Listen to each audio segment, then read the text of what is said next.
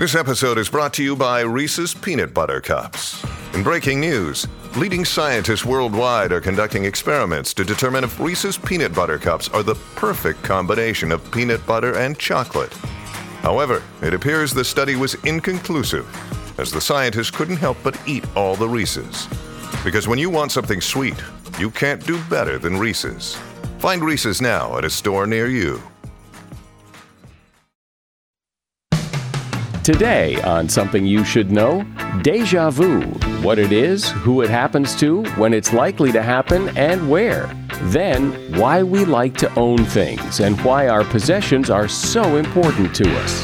This connection, this emotional connection with objects, and in particular authentic original objects and sentimental objects, evokes in most of us this concept called essentialism. We, we think that there's a property of physical things which make them unique and irreplaceable.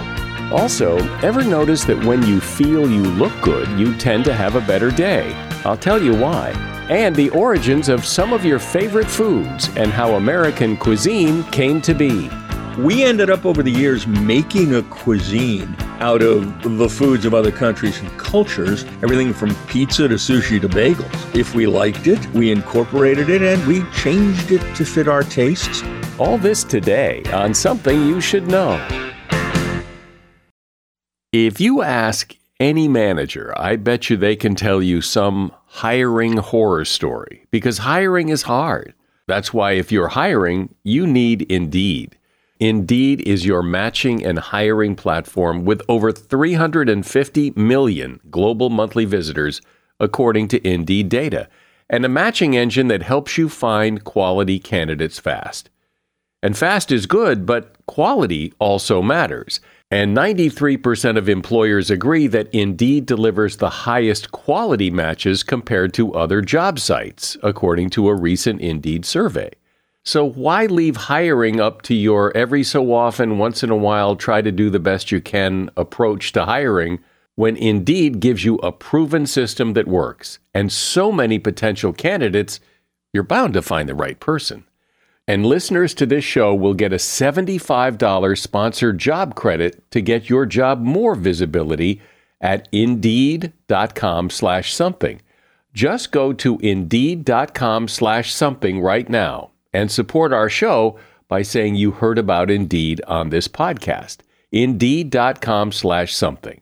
Terms and conditions apply. Need to hire? You need Indeed. Something you should know. Fascinating intel, the world's top experts, and practical advice you can use in your life. Today, Something You Should Know with Mike Carruthers. Welcome to a really interesting episode of Something You Should Know today. A little later on, we are going to take a tasty journey through the world of American cuisine and discover the origins of some of our favorite foods. And we're going to explore the whole concept of ownership, what it means to own something, why we as humans like to own things, why we like to own a lot of things, and why and why some people own too many things. First up today, the topic is deja vu. Two thirds of people say they have had the experience of deja vu, that feeling that what you are experiencing now you've experienced before. And there are all kinds of theories as to why it occurs. Some people believe it's a paranormal experience, others think it's just a glitch in the brain. Another theory is that it is simply one eye perceiving an event a fraction of a second before the other eye does. Deja vu is really hard to study because no one knows when it will happen and there is no evidence to look at, just people's word that it happened. But here's what we do know about deja vu it decreases with age, it increases with education and income, it is more common in people who travel, are politically liberal, and religious. It's more likely to occur indoors during leisure activities, and when it occurs, it typically lasts 10 to 30 seconds. Deja vu occurs more often in the evening and on weekends than it does in the morning or during the week. And we use the French word deja vu because English doesn't have an equivalent word. And that is something you should know. Think for a moment about all the things you own. You probably own a lot of stuff. You often hear people complain that they have too much stuff. They need to get rid of stuff. Maybe you've thought that. So perhaps you've had a yard sale and people come and buy your old stuff so you have room to go out and buy new stuff.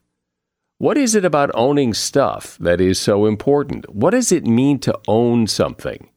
Here, with some really interesting insight and research on the topic of ownership, is Bruce Hood.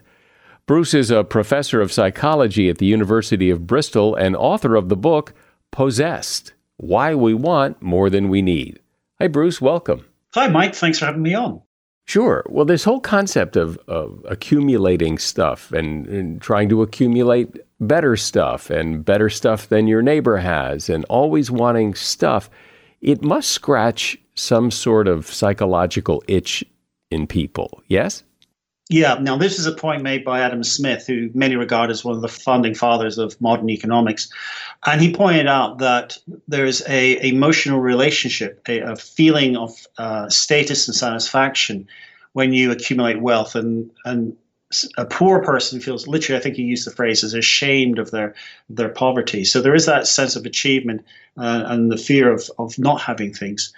But around about, I think Thorstein Veblen is probably the sociologist who coined the term conspicuous consumption, which was this really interesting phenomenon that he noted that people would, assuming they had the money, would prefer to pay or buy a, for example, a silver spoon as opposed to uh, a spoon made out of base metal like pewter, because they use this as a way of showing off to others how much wealth they had. So this is a way of signaling your success to others. Something I've noticed that I'd like to get you to comment on is that for many of the things that we want to acquire, it's the wanting, it's the the thrill of the hunt of getting it uh, more than it is having it. Like you know, you really want that new car, but once you have the new car, very quickly it just becomes your car and it's you're not oohing and eyeing over it every day. It's just your car. But it was the getting it that was so exciting. Same thing with a lot of the things we buy. It's the thrill of the hunt. Yeah, and I know this from personal experience. Yeah, I I, uh, I went through a, a phase of um, collecting antique movie posters. That's my uh, I have a a passion for um, the 1950s B movies. You know those dreadful films? Oh yeah, right. And sure. the horror, the science fiction films. Well, their posters are generally very beautiful because they put all their money and resources into the posters and not in the actual film. But in any event, these are now works of art. So I went through a phase of of collecting these, and I discovered you could buy them on uh, eBay on online auctions. And I soon discovered myself bidding for things I didn't really want, but it was the whole thrill of the chase of the potential of, of acquiring the uh, the item that really was driving my behavior. And this is actually borne out with some really interesting research looking at the activation in the brain. Uh, these are using studies called uh, functional magnetic resonance imaging studies, and they, they show you which areas are lighting up during various activities. And what Brian Knutson, he's the researcher behind it, what he discovered was that the area of the reward center, the, the area which gives you that sense of pleasure and drive, when you're anticipating the uh, the arrival of the, the goal, then that's what's really motivating the behavior. When you actually get it, it doesn't seem to be so satisfying. So that's the, the, the pursuit of things. And I think there are a lot of I think a lot of your listeners will probably recognize that the the prospect of going shopping or the, the thrill of the chase, as it were, that's often really what we find so satisfying. And then you take it home and you know you get used to it very very quickly because the other side of our, the human behavior is that we adapt to things very quickly. We think that this will be the most satisfying purchase we're going to ever make. We get it home and yeah it's good for a bit and then we want the next thing. So we're on this relentless treadmill of trying to find that you know to re- recover that that joy of the chase, as it were. One category of stuff that I think many of us struggle with is the stuff we get from our parents that we get handed mm-hmm. down. You mm-hmm. you're just so reluctant to get rid of it. I have I have in a drawer in my office here a bag full of probably relatively worthless jewelry that came from my mother and, and it came to her from her mother Uh-huh. I, I could no more give it away or throw it out. It serves absolutely no purpose except it takes up space in a drawer. Yeah, you're lucky. I have a whole attic full of furniture from my in-laws who fortunately passed away. Uh, although, to be honest, we are now working our way getting getting rid of this. And I think that's a very important point you've made. There is um, our connection with material things isn't just a financial transaction. When it comes to things which belong to people, especially relatives, then they, they acquire sentimental value. People feel very strongly about that. Sentimentality is a really important motivation, I think, in our emotional connection to physical objects. And I've been doing research in this area for a number of reasons. Actually, I got interested, you might be interested about this, but I, I got really fascinated by this by looking at my young daughter at the time, Martha, who developed this really peculiar behavior attachment to a blanket. Now, I didn't know about this attachment um, behavior. Again, I'm sure many of your listeners with ch- young children will recognize exactly what I'm talking about. It's usually a blanket or a teddy bear. And uh, she became inconsolable if this object went missing. And so we had to take it everywhere. And it was just this ridiculous behavior.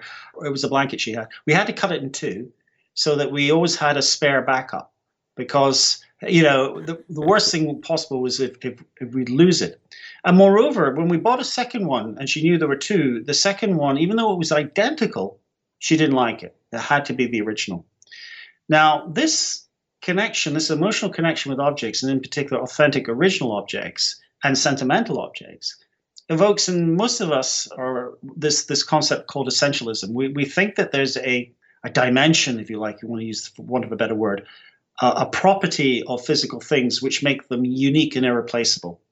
So I often use this as an example for people who don't immediately get what I'm talking about. Uh, a wedding ring.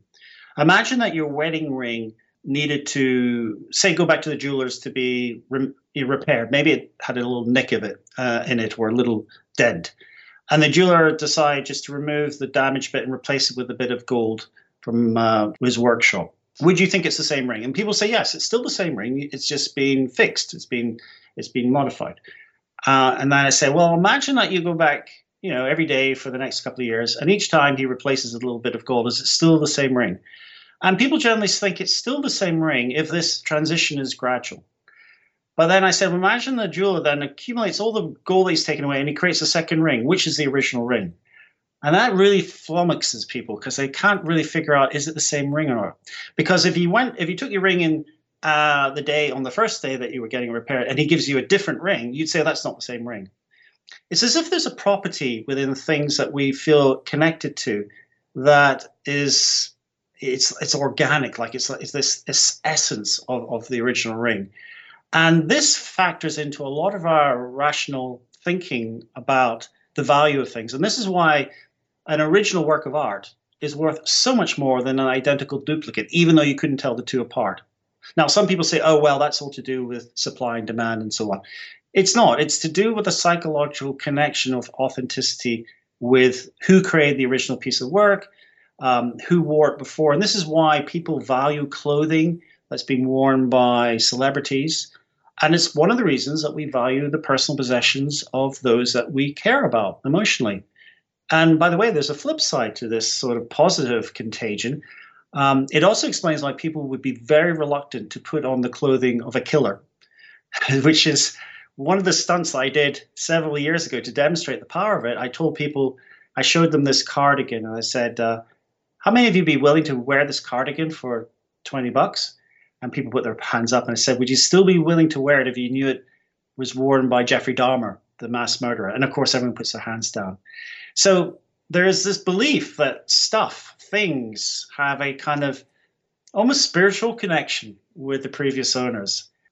There's an example of just what you're talking about that I remember from a few years back that I want to ask you about. I'm speaking with Bruce Hood. He is a professor of psychology at the University of Bristol, and his book is called Possessed Why We Want More Than We Need.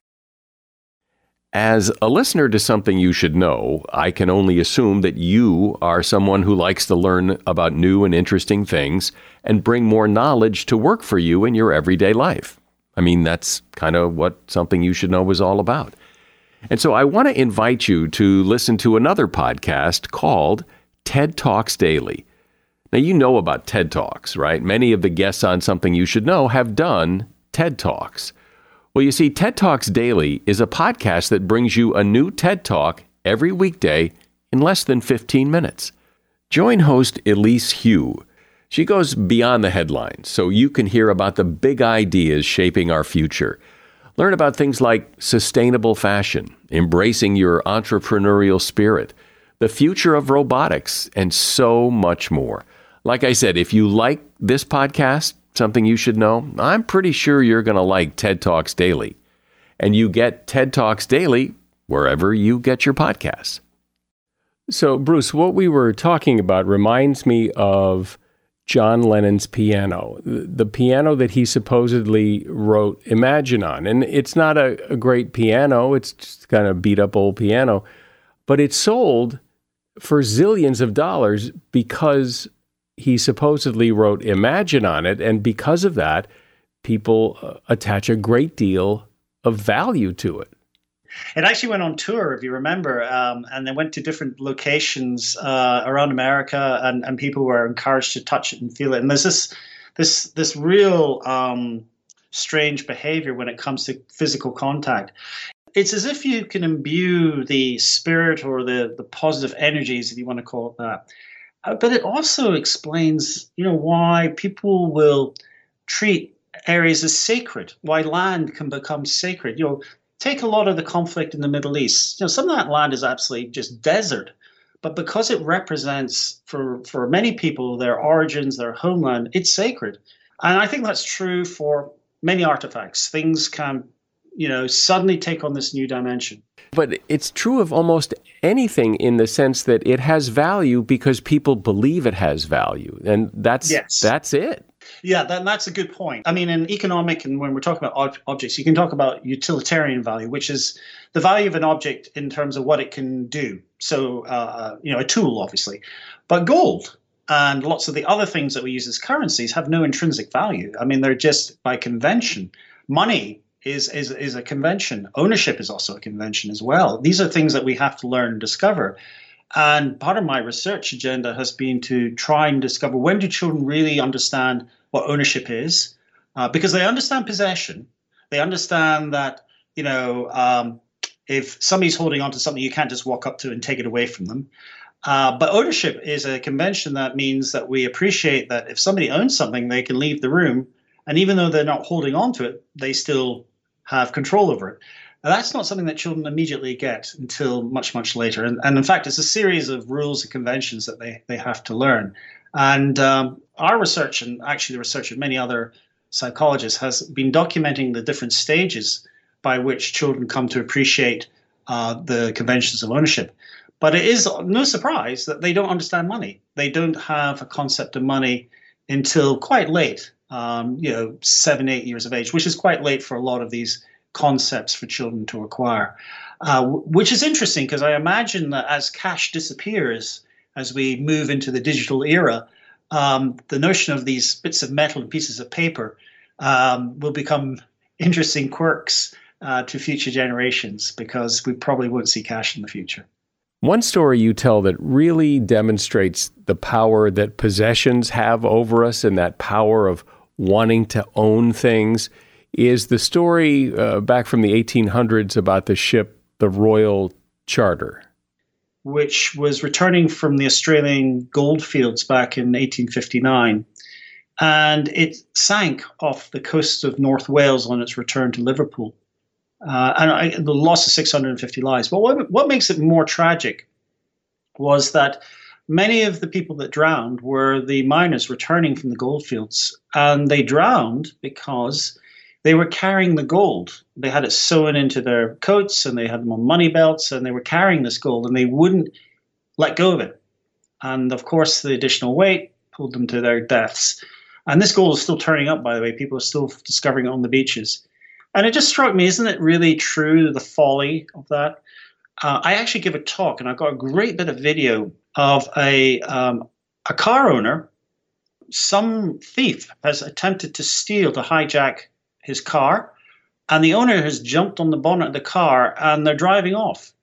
And this is ridiculous. He's placing his, his life at risk by trying to stop the theft. Now, you know, I suspect that this is an emotional reaction. You know, when somebody starts to take something of yours, you immediately respond. In the cold light day, though, none of us would literally jump onto a moving car to, to prevent it from being stolen.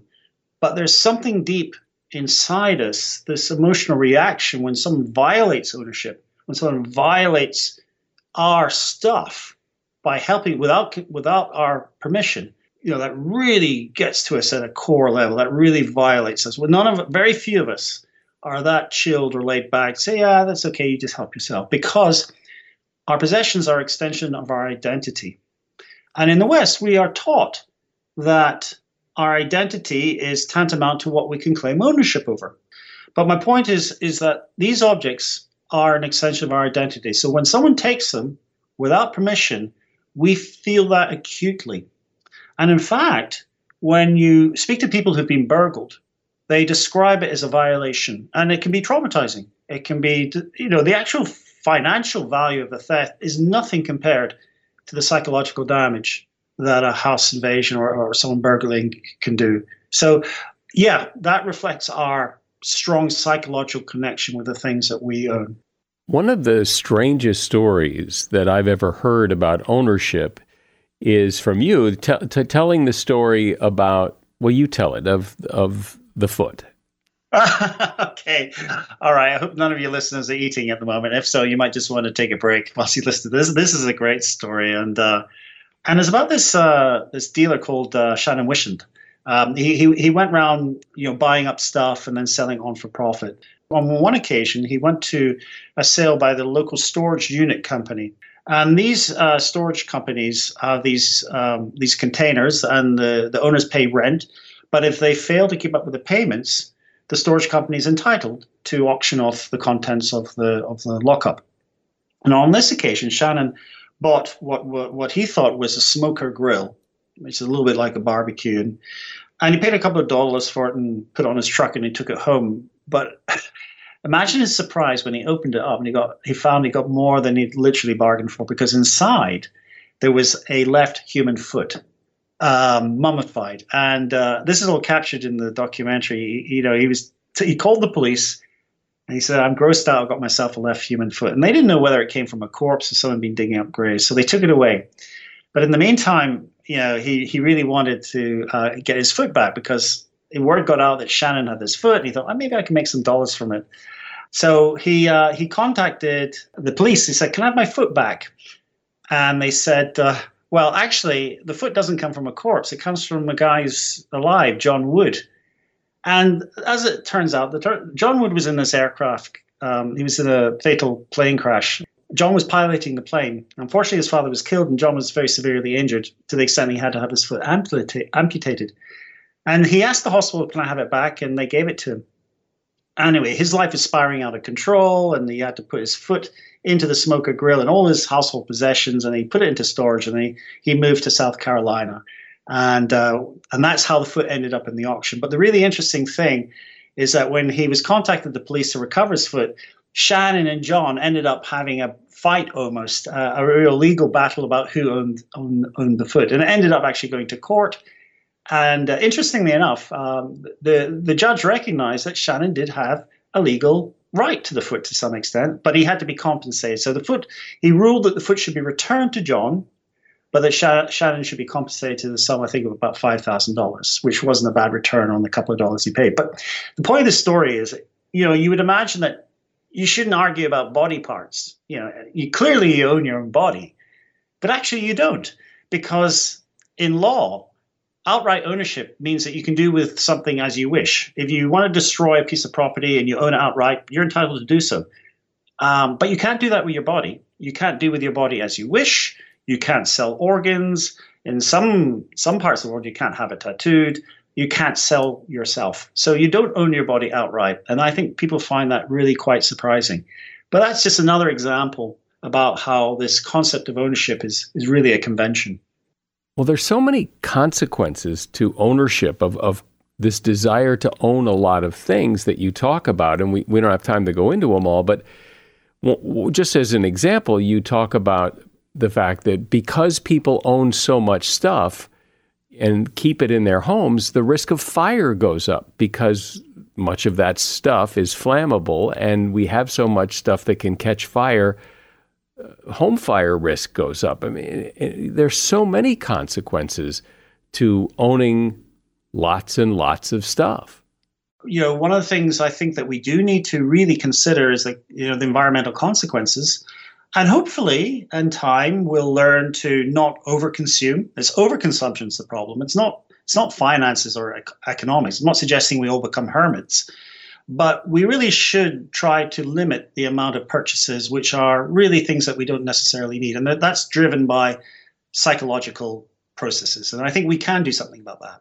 Well, it does seem that the drive to own stuff, to acquire things into our lives, is a pretty strong drive in our culture anyway. And yet we don't spend a lot of time thinking about the consequences of it and what it really means. So this has been really interesting. Bruce Hood has been my guest. He's a professor of psychology at the University of Bristol, and he is author of the book Possessed Why We Want More Than We Need. And you'll find a link to that book in the show notes. Thanks, Bruce. Thanks for being on the show. Thanks, Mike. If I say Italian food, or Chinese food, or Mexican food, you probably get an image in your head of what I'm talking about. But American food? Eh, not so much.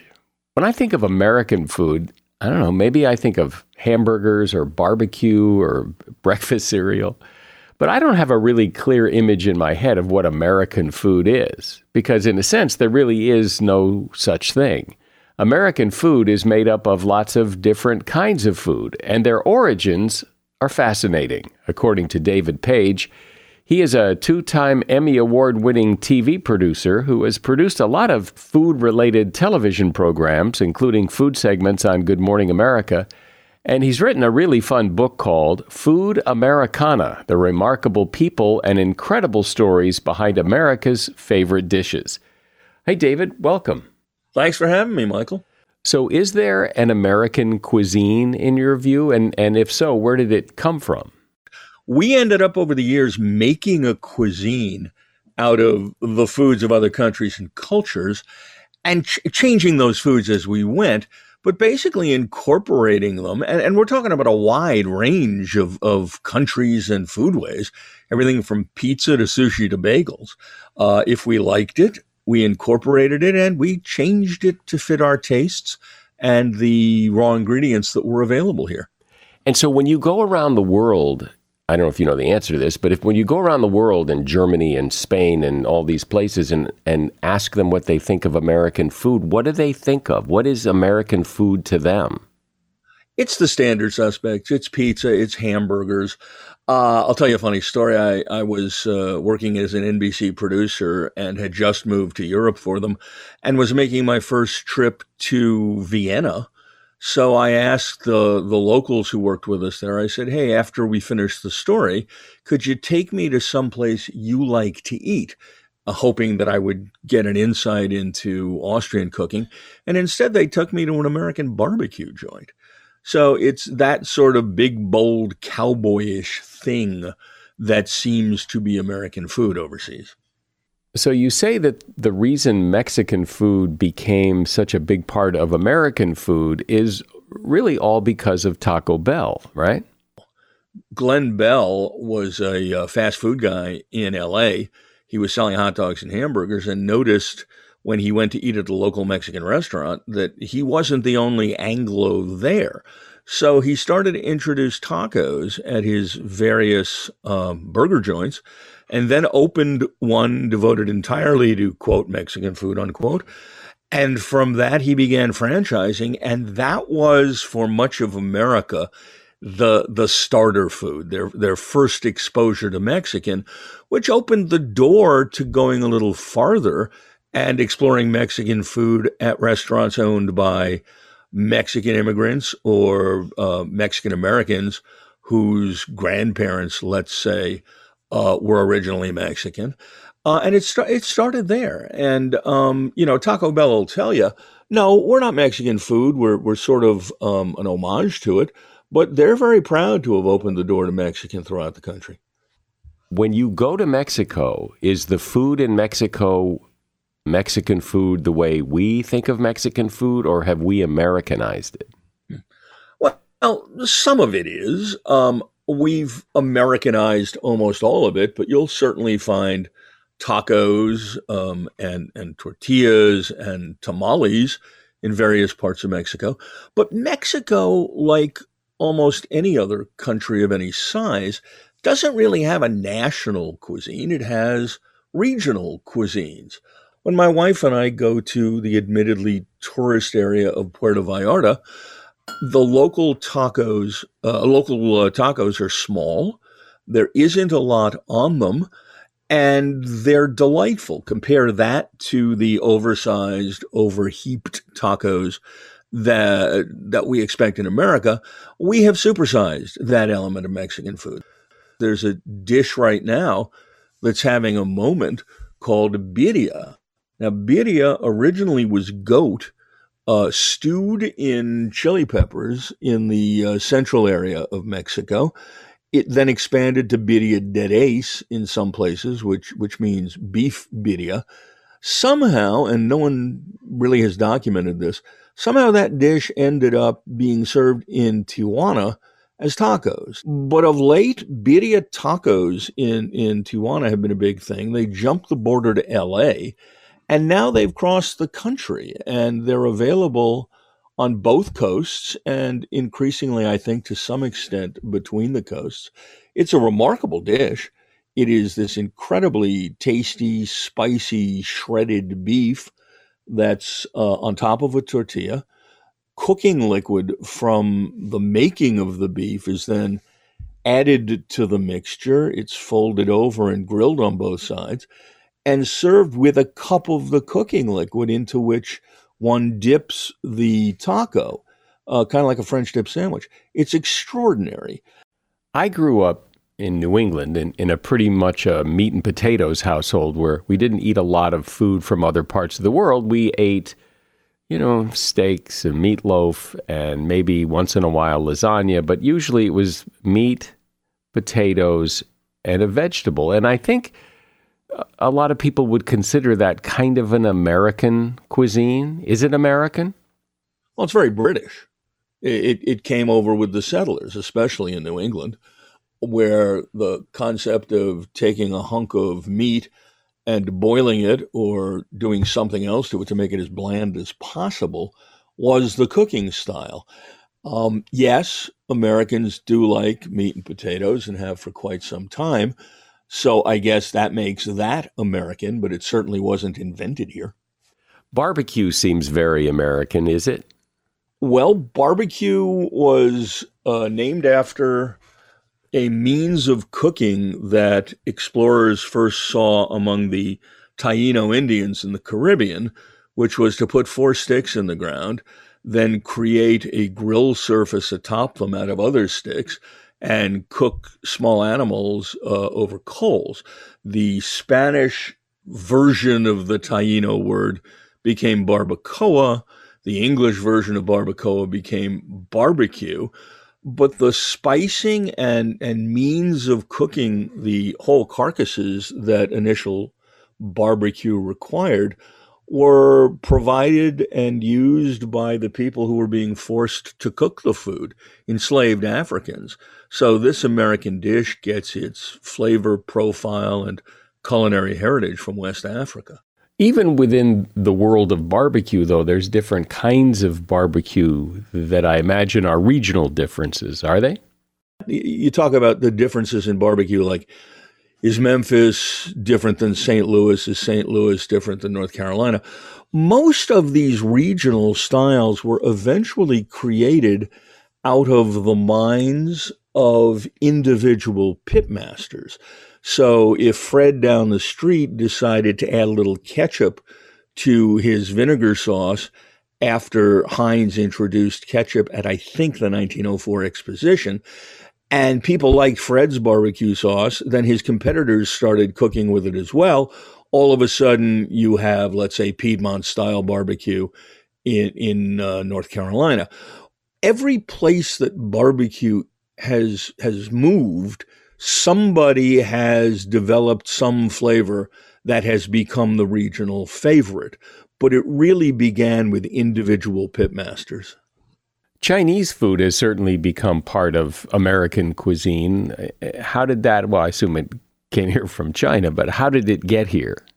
What happened was gold was discovered in California in the mid 1800s, and a substantial number of Chinese men came over to hunt for gold.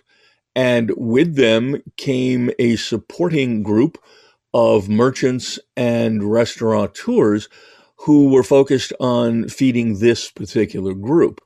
And what has happened over a very long period of time is that Chinese food in America has been made almost entirely in a modified form for the American palate.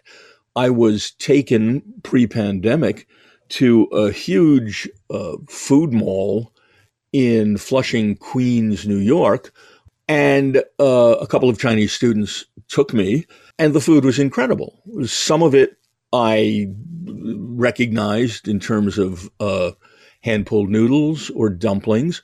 Some was completely uh, new to me.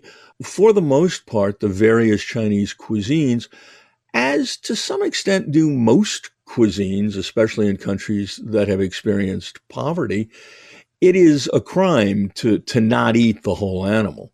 So I enjoyed a dish called dry pot, where you get to pick your ingredients. And among the ones I picked for it were artery and duck blood and uh, liver and tripe and things like that. And it was fantastic, absolutely fantastic. One of the big differences between Chinese cuisine and Western cuisine is a Chinese appreciation for the differences in textures as well as differences in flavors. It's something that, that Americans, for the most part, get squeamish about. But I got to tell you, I could eat there all day. In all the stories that go together to make up American cuisine, uh, talk about one that that you find particularly fascinating because I was originally from New York and because I'm Jewish, I was fascinated by the bagels, lox, and cream cheese story, in that this was not a dish any Jew in Europe ever ate. What happened was the Transcontinental Railroad was completed, which made it possible to ship salmon from Seattle to New York. This was pre refrigeration. So the only way to keep the salmon from rotting was to pack it in copious amounts of salt, which brined it and turned it, no surprise, incredibly salty. But it then became a dish that fit comfortably into what were called appetizing stores, stores where New York Jews went to get such items as uh, smoked fish, herring, uh, that sort of thing. The the um, standby dish of the early Jewish immigrant was herring. It was the cheapest thing you could get. Lox slid in there. Uh, it was more expensive. Mel Brooks actually told me that growing up in Brooklyn, they can only have lox once a week because of the price. But it then became natural somehow to put lox on bagels. And the addition of cream cheese actually made scientific sense because it was the cream cheese that would blunt the sharpness of the salt. Now, there is no record anywhere of who first suggested cream cheese with lox, although the Breakstone company, owned by uh, a couple of Jewish brothers, was advertising in the Yiddish newspaper, The Forward, uh, specific uses for cream cheese with Jewish foods. And I guess it just makes sense that uh, it eventually ended up on God's gift to perfect food, which is the bagel, lox, and cream cheese sandwich. Over the last couple of decades, it seems, chicken has gotten to be huge. I mean, it just it's everywhere. It's even burger places that used to sell just burgers now probably have a chicken sandwich uh, somewhere on the menu. Chicken became a big part of American cuisine lately, how? Well, to some extent, it was probably pushed starting in the 70s by increasing concerns about health. We are at the point now where there is more chicken sold in the US than beef. And the experts tell me that's never going to change. But the oddly American element to it is yeah, we we all jumped on the chicken bandwagon, but we all eat it fried. So I'm not sure how healthy that is. Was Colonel Sanders really the launch point for the big fried chicken boom? Yeah, it was. Uh, he was. It opened the door to to the concept of the fried chicken chain in America. Uh, I am pretty clear uh, that it helped expand America's interest in fried chicken beyond the South uh, or areas um, such as Chicago, which had a large Southern African American population that that had come to Chicago as part of the Great Migration. But yeah, it, it, it was Harlan Sanders who kicked it all off. And then there's pizza. And everybody knows that there is some Italian heritage to pizza but it somehow seems to be very American and and pizza is everywhere.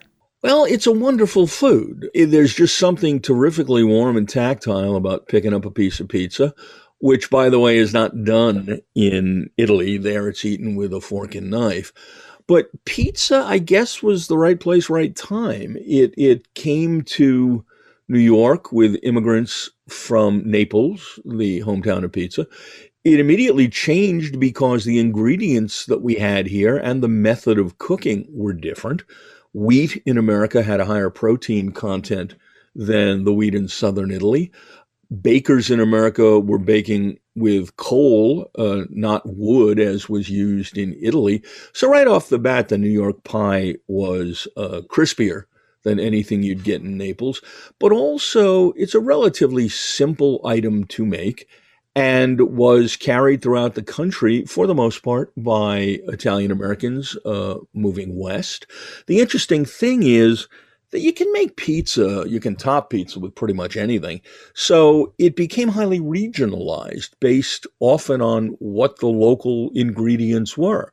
In St. Louis, a favored cheese, for example, is something called Provel, which is a processed cheese heavy, if I recall, on Swiss. So that's what pizza gets topped with. And now you've got St. Louis style pizza. Uh, it, it was a relatively easy business to afford to get into. And it was not restricted by lack of ingredients, let's say. It does seem that California Pizza Kitchen, that chain, really had something to do with the creation of more, I, I guess you would call it gourmet pizza? Well, California Pizza Kitchen started its unusual menu because they recruited a guy named Ed LaDou uh, to supervise their pizza program. Ed LaDou was much of the creative genius uh, behind uh, the pizza served at, at Spago. Ed LaDou went to work for Wolfgang Puck and basically was the brains behind his uh, alleged creation of gourmet pizza. When LaDou went to uh, California uh, Pizza Kitchen, his big contribution, and he was responsible for the whole menu, but his longest lasting contribution turns out to have been a barbecue chicken pizza, which is now pretty much an American standard. One thing that does seem very American is ice cream. Uh, except it was in the form we know it, invented in Italy, and then passed through other European countries, and likely came to America via the British in colonial times. It's a fascinating topic because it can be anything to anyone. There's a real renaissance now in what is called artisanal ice cream, which is ice cream truly made by hand. At the same time, um, you can still get your, your cheap 10% butterfat pint in the grocery store. Uh, ice, there's an ice cream for everyone these days. Although, interestingly, a lot of that is because the ice cream market is stable but not growing. There are so many competitive dessert items now available, especially in the frozen area, that the ice cream manufacturers have to fight hard to keep up. And the latest push is ice cream with benefits, ice cream that will help you fall asleep, supposedly, ice cream with probiotics, ice cream with vegetables hidden in the mix for your kids. Well, I've always figured that one of the reasons ice cream became so popular and everybody loved ice cream is the convenience of ice cream on a stick. It was a great idea. Well, you know, that stems out of um, uh, sanitation issues. Originally on the streets of New York, the so-called hokey pokey men, that's what they call the ice cream vendors, most of them Italian immigrants, would serve ice cream by the scoop in a glass bowl they would give you the bowl and a spoon, and you would eat your ice cream and then give them back. And then they would use them on the next customer.